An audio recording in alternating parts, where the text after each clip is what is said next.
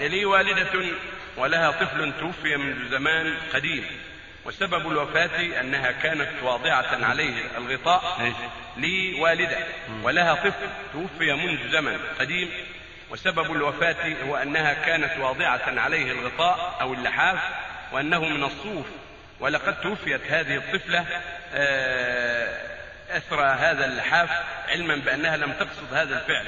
ولكن من من جهلها في مثل هذه الأمور والآن هل عليها كفارة أم لا؟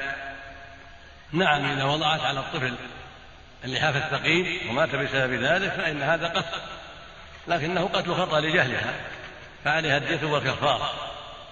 الدية إذا سمح عنها أبوه والورثة فلا بأس. وأما الكفارة فعليها عتق رقبة مؤمنة عتق رقبة مؤمنة عبد أو أمة. فإن عجزت تصوم شهرين متتابعين ستين يوما عن هذه المصيبة التي وقعت منها. نسأل الله أن يعينها وأن يغفر لنا ولها وللمسلمين. نعم.